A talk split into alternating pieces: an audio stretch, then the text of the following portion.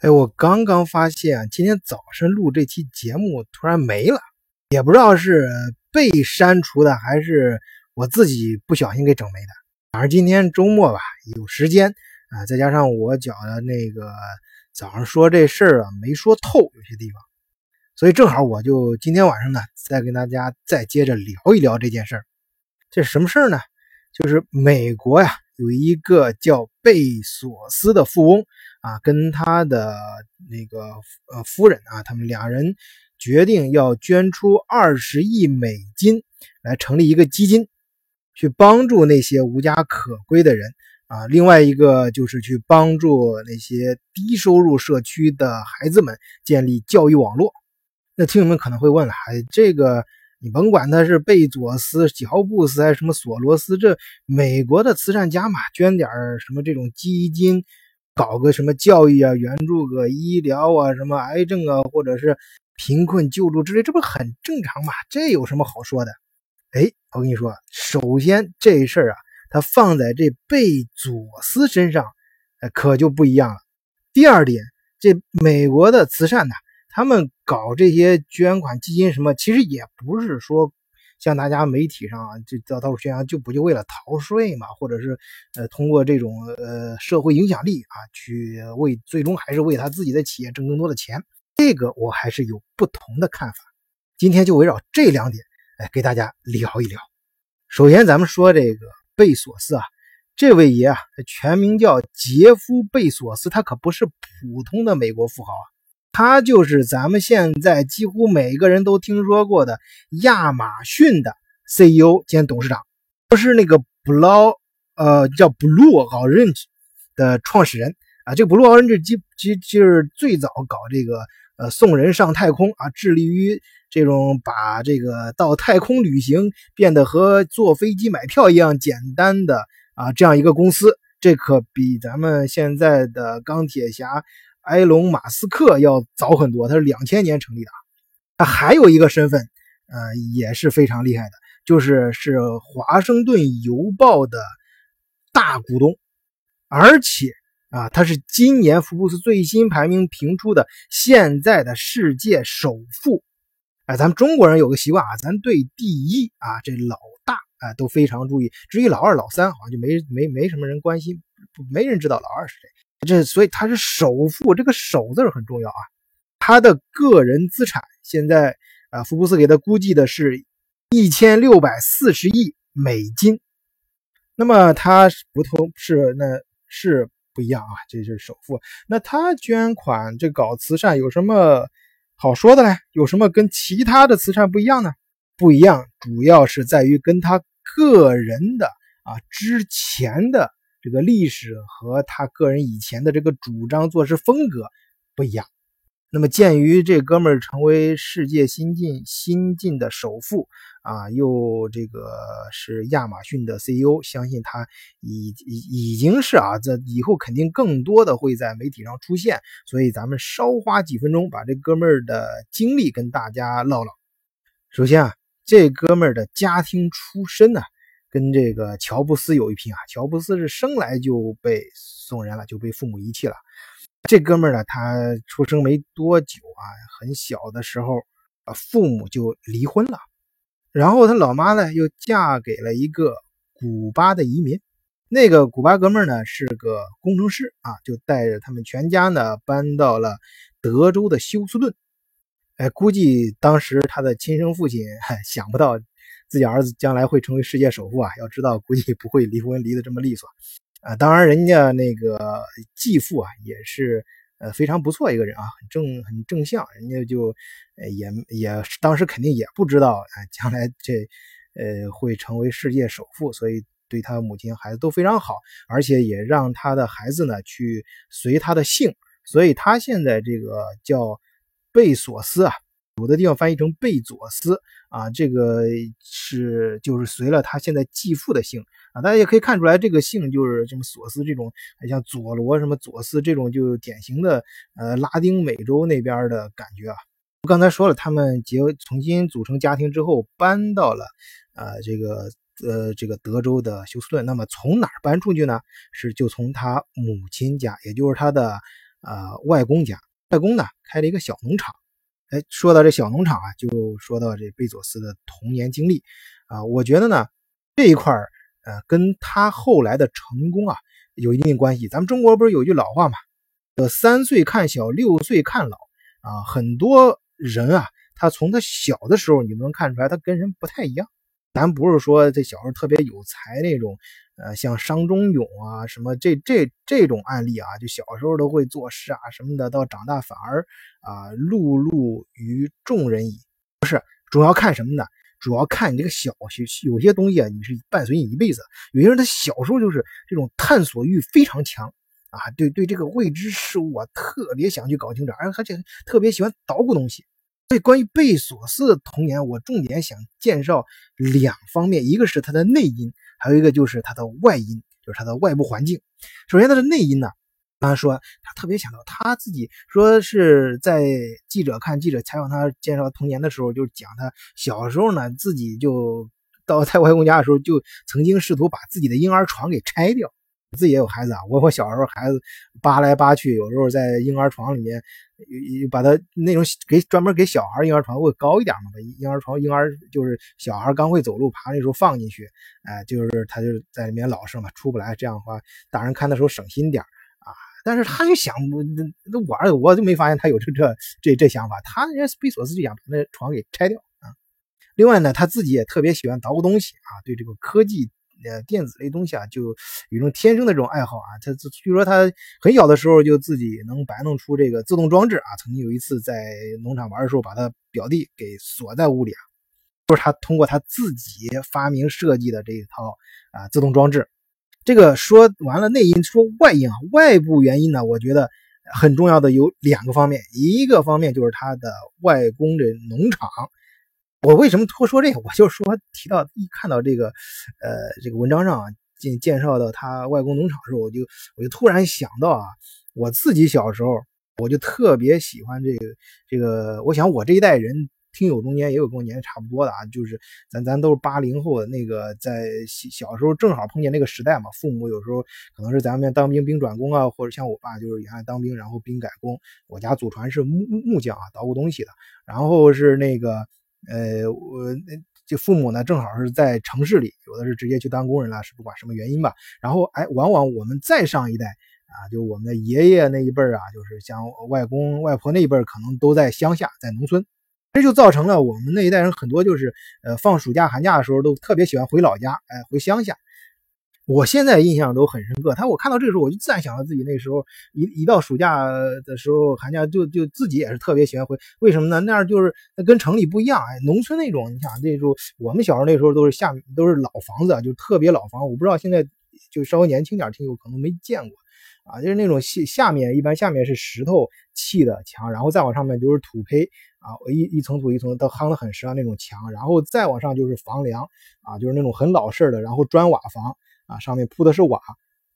那个大房梁下呃下面呢，跟那个还呃有棚，就是房顶啊，就是用那种苇子杆啊，呃搭的支支起来那种棚，然后上面放的有钱的就放 专门的那种纸，也没钱的就放报纸，大部分人家都是报纸跟好的那种纸混合的啊，就棚起来那个屋顶，呃叫屋棚。肯定都见不到了。晚上睡觉的时候还能听到老鼠在上面跑来跑去啊，搞不好有时候突然那个有猫啊什么的受惊的时候啊，砰猛一动，有时候那顶上会掉下来点灰。哎，你别看那个，那个很有感觉啊。还有些小朋友，这那时候回老家还有一个很重要原因就是有表兄表弟，然后在我爷爷这家就有有有有堂堂兄堂弟什么的在一块儿。呃，人多小孩儿这扒在一块玩，那时候农村啊就不像现在这么讲，那都是都是有一个一般，特别是爷爷家或者外公家的，就是有一个大床，我们都会睡一块儿，晚上小嘛，在一块闹闹着玩，闹完完了就在那儿睡了啊。然后要是在呃呃我爸这边呢，就是我爷爷会给我们讲故事，然后呃不过我比较喜欢是我外公家，就我妈那边，因为我姥爷比较有文化啊，他他他小时候。反正能讲很多东西给我们讲故事，我们都一块儿，就是先打闹玩，打完之后听他讲啊，讲故事。晚上特别晚的时候有还容易断电，断电啊点蜡啊。反正这种感觉啊，呃，我想大家如果现现在节目如果没有现在年龄小的如果没有经历过的话，你们肯定呃看过咱们课文，就是鲁迅写的《从百草园到三味书屋》啊，这个三味书屋啊，这个大家不一定记得，但是我相信每一个听众心目中都有一个自己儿时的百草园，就是那个能勾起你很多探索欲，又能给你带来很多童真的快乐的地方。这外公家的农场，哎，就是这个。现在咱们这个大名鼎鼎的亚马逊 CEO 杰夫·索贝斯的儿时的百草园，我想也正正是这样的一个百草园，激发了他儿时最初的那些想象力，并且助长了他探索未知的那种天真的求知欲和好奇心。但是他的外因呢，还有一个非常重要，哎，就是他的继父，他继父是一个工程师，这样的话他在。小时候捣鼓各种东西的时候，我相信他的继父也给了他很多的帮助。一点倒有点像乔布斯啊，乔布斯他的继父呢，啊，他他应该说他的父母都是呃后来收养他的继父继母了。他们呃都就是他的继父也是属于工程师什么的，从小啊他们所住的环境啊什么的都能够给他很多的帮助，以至于像乔布斯他到一定年龄，就乔布斯自传啊说他他说他到一定年的时候，他发现。啊，他的父亲非常尴尬的发现，就是这个乔布斯比他要聪明啊，以至于他父亲到后来教都教不了他了。但不管后来发生什么，最初的啊，这个把你呃领进，把你就帮助你最初成长和实现最初一个科幻少年的这个呃科技少年的也好啊，这种称法不管怎么说吧，反正是最早呃最早助长你的这个人很重要啊。这里我也。突然想到什么呢？就是咱们经常说的一个教育问题啊，就是其实对一个人成长教育最重要的啊，不是说明显看到他的学上多么好的学校和老师，是家长非常重要。所以有好多时候你能发现，当然咱这里排除那些特别很特殊的人啊，你说牛顿，牛顿他外婆带他带带带他长大的，这都是几千年才出现一个的人物，这种例外咱不说。不说咱平常人，他父母的爱好、父母的职业啊，甚至于父母的这个受教育呃偏好和这种想给子子女灌输什么样的呃思想，这这这个对孩子的成长影响，哎，都非常大。我转回来说这个杰夫索贝斯，啊，这贝索斯呢，他呃，当然他自己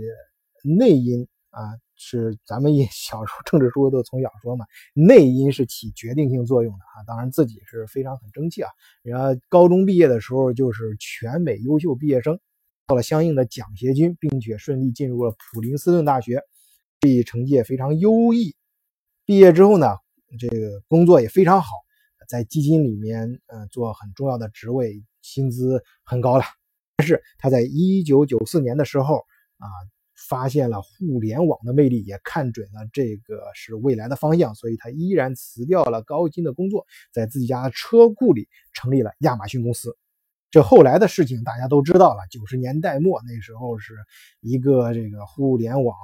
第一次大发展的时期啊。当然到两千年以后也出现了这互联网泡沫，但不管怎么说，咱们那时候中国人也深受感触啊。你像张朝阳啊、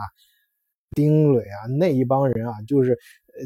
就是那个时候从美国回来嘛，开始搞的中国最早的那一帮那些三大门户网站，新浪、搜狐、网易，就那时候起来的嘛。那谷歌就是那时候最最早的时候搞这个搜索啊。当然，人家那个亚马逊呢，就是最早就是卖书的，在网上通过自己方式去卖书，然后卖着卖着就卖成了全世界最大的公司，市值最高的公司。中国也有啊，咱中国最早也不是当当吧？当当当当，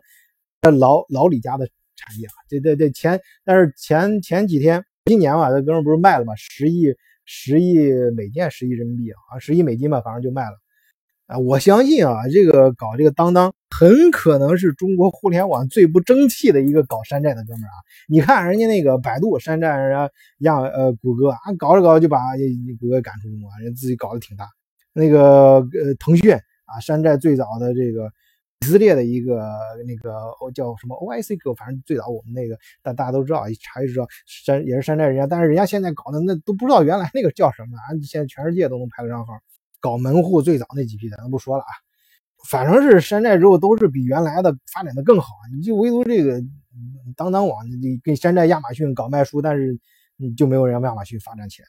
就可能看出这个创始人本身的不一样。啊这李国庆这哥们儿可能就卖书就真是卖书了啊，后来就看呃不行啊，卖书光不行，就想想办法也买点其他，但估计那时候时时候也不对，反正没赶上吧。总而言之，可见这个内因不一样还是很重要的啊。杰夫贝索斯啊，他人家早在两千年的时候就能表现出投资人对他的定义。那这一搞要搞亚马逊，投资人肯定这种互联网这种创业公司，这肯定需要呃投资啊，各种这种典型的风险投资的对象啊。这他搞一个公司，人家风险投资人就看中这人了，就是说这个人有典型的是自由主义者，追求科技的啊这种自由啊，有有点那个现在媒体上讲埃隆马斯克那个感觉。所以，而且人家也很有那范儿啊，就是人家最早搞亚马逊时候已经挣了很多钱，很很有钱的时候。你想他现在是世界首富，那在此之前他不是说一下从零就变到世界首富，他肯定一步步在此之间他已经很有钱了。那些很有钱的时候，人家就就就说你你你，其他富豪一样搞搞慈善呗，你捐点钱呗。人家说呃行啊捐我会捐的，但是条件是什么呢？啊这但是那条件就是如果。啊，我搞完 Blue Orange 之后还剩下钱的话，哎，我会捐他。这里面就提到这个 Orange Blue，这 Orange Blue 是早在两千年的时候，哎，他就就搞了。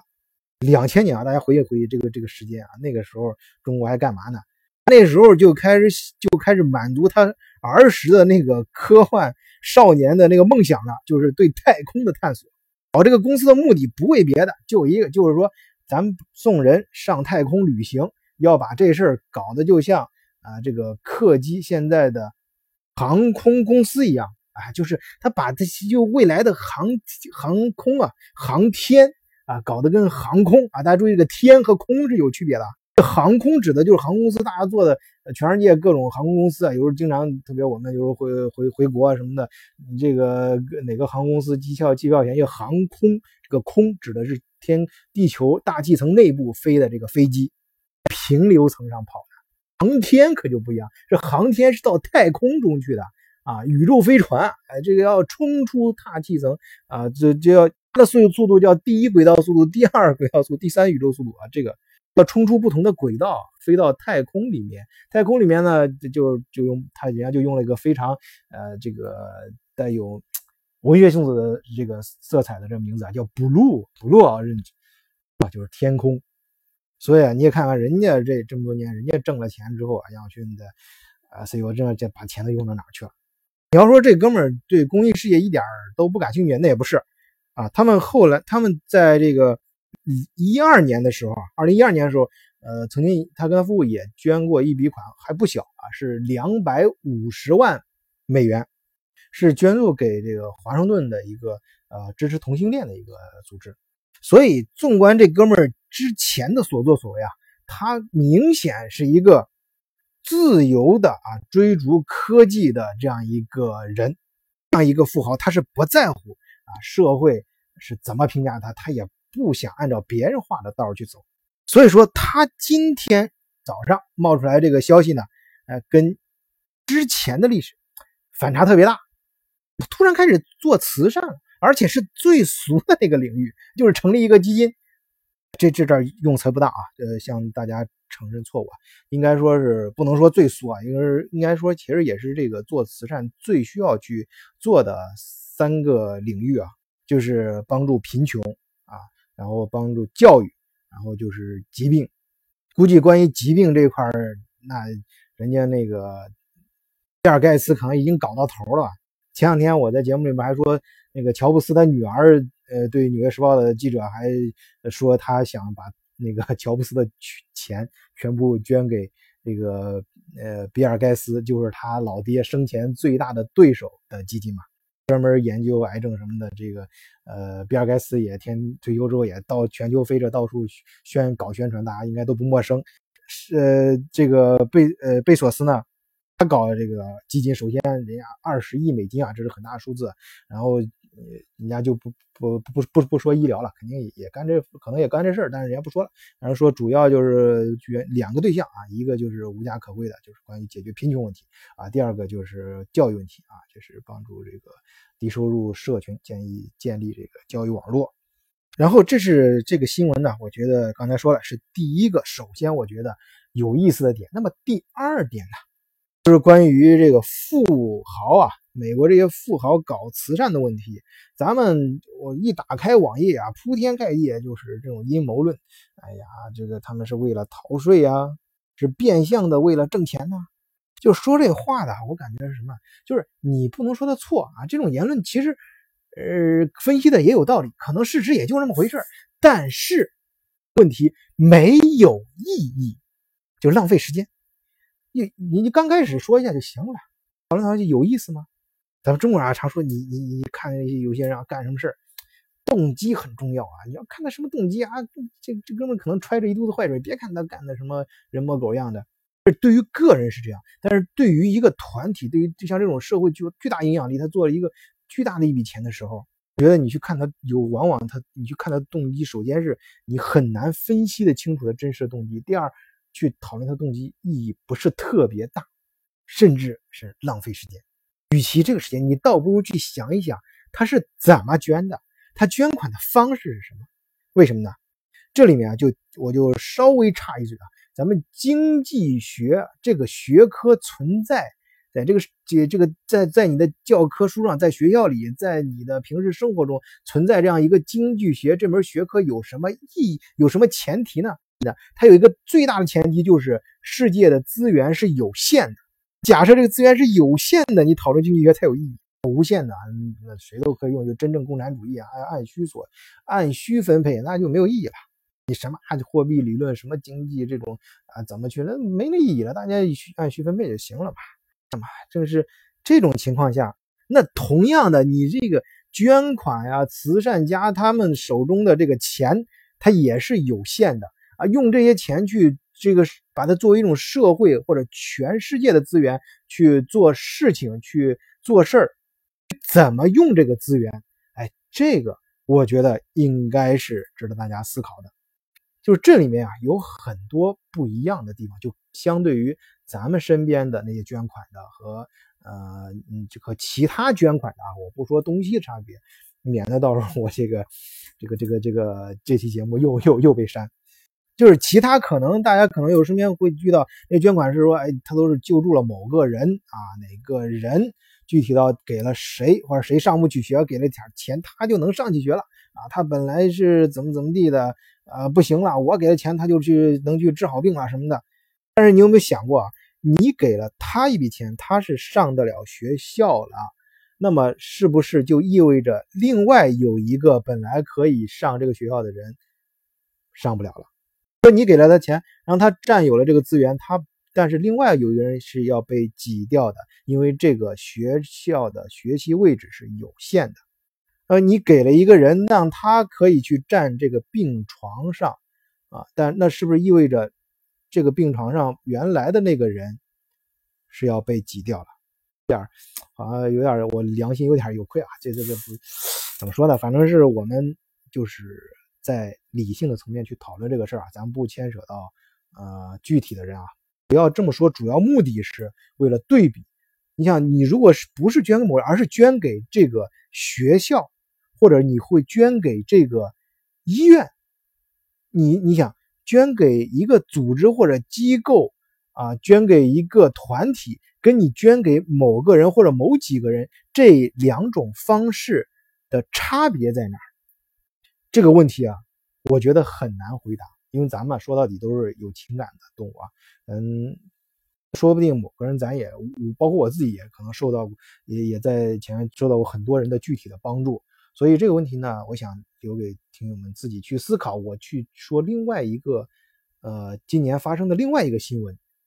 知道今上半年有一个很轰动的，就是医学界很轰动啊，就是纽约医学院今年开学典礼的时候，刚刚过去不久啊，就是就是秋秋季开学的时候，开学典礼的时候，突然宣布，就是该学期入学的学生啊，这个学费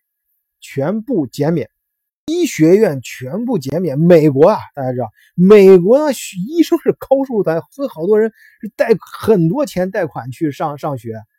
尤其是好的私立医学院，很贵的。这个纽约医学院在美国查也是排名前十的，按说他每个学期的学费，光学费啊就是五万美金以上，这笔钱免掉啊！你想那当时学生什么感觉？我当然是惊愕不已，那种惊愕是高兴的惊愕啊，大大的 surprise。我看那视频里面，哎，这消息宣布了，当场啊，所有学生那都和惊喜的跳起来，开始一边鼓掌一边泪流满面啊，激动的。你要知道，这些人大部分，啊，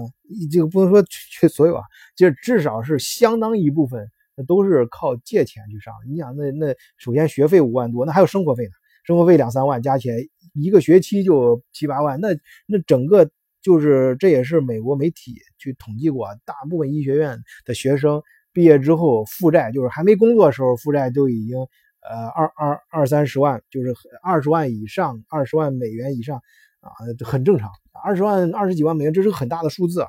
对年轻的医生，因因为我我自己在德国，反正德当德国医院医生。呃，收入比美国差很多啊，当然他们学费也不像美国那么高，但是他们都知道，你二十几岁刚刚当刚到医医院的医生，那那那很辛苦的。你首先你要值夜班，然后什么事排不上你。如果你外科大夫，你要想那个你知道做手术的时候，那个主刀的那个主任医师啊，他旁边还有呃一柱、二柱、三柱啊，后面都排着队呢。你能够到最外面的那个拿做手术的时候那个助手，那就也得。熬熬到三十多岁了，建立在你二十几岁就能毕业的基础上，所以说他们在能还得起这笔钱前面是很辛苦的。他这个就是这个医学院，他我我我我自己这这我后面我自己加入我自己的一个呃想象啊，我我我想存在这么一个逻辑，可能未来学校的发展逻辑是这样的，就是说我不从现在上学的这些人身上收取收取学费了，因为。这个医学院学费太高，可能有很多有才华的和本来应该上这个学校的人啊，因为高额的这个学费，他们望而却步了，没有能来接受教育。那么这个钱从哪来呢？一是我这个学校，当然他们私立学校没有这钱，肯定不是国家的，国家给不了，不是纳税人钱，那就是其他的有投资人。投资我这个医疗中心的这些投资人，他们的钱，再一个有什么呢？有校友的捐款，就是我的学生走出去之后啊，他们挣钱了，什么都会多多少少的回馈给这个学校，那么这钱就用到他们的学弟学妹身上，而这样子的话，去学又不如果不收学费的话，那么我就可以选更优秀的人才啊，或者是我学校认为我更应该招什么样的人来。到我的学校里面学医，从这个社会财富的资源的利用和社会这个人才资源的利用，是不是更高效？是不是更公平？是不是更合理？这个呢，我想，嗯，不能说直接回答，倒是可以引起，呃，大家的一点思考去。去去回想我刚才提那个问题，就是你做慈善的时候，你捐给某个人或者某几个人，和给捐给一个机构、一个组织，它的区别在哪？我相信这个答案不是唯一的，应该也没有对和错啊，但值得大家思考。我个人呢，目前更多的是从社会的这资源这个利用率方面去考虑。这又一我再一进一步想到我个人这这一就是今天周末嘛，也回想一下这一周的生活。这一周呢，我们相信跟其他听友中呃很多听友的经历差不多。最近的公司可能都在考虑未来这个经济形势越严呃更严峻，然后国际形势发生的变化非常快，就国内的政策也在不断的发生变化。这时候你公司呢用什么样的政策去面临这个变化，去面对未来的市场？啊，这个时候呢，可能就是说，你我我自己的亲身感受是，可能不像以前那样，就是要靠呃个人拉关系，呃给回扣啊，请吃饭啊，饭桌上搞定事儿啊，甚至于去一些场合搞定事儿啊，可能这个方法不再像以前那么有效了，因为你。以前可能有些时候存在，你知道都是存在泡沫的时候啊，才才有这些活动空间。当当市场变得非常严峻，大家都是真刀真枪干的时候，那拼的就是利益了。你再去拉关系，他告诉你这可能就不那么管用了，因为你要知道，你你你你之所以能送出去，它都是中间有泡沫的，它才能作为回购什么。那如果是那个企业，它本身生存都成问题了，它的机构它本身的上面大政策下来之后，它很紧张的时候，它就没有那么多余的钱去搞，大家都要就要都要都要结勒紧裤腰带过日子的时候，那么就是你要靠真正大家摊开摊开手去去。公开的、透明的去谈一些，就是社会利益怎样分配，你怎样帮别人把事情最低成本、最高效的做好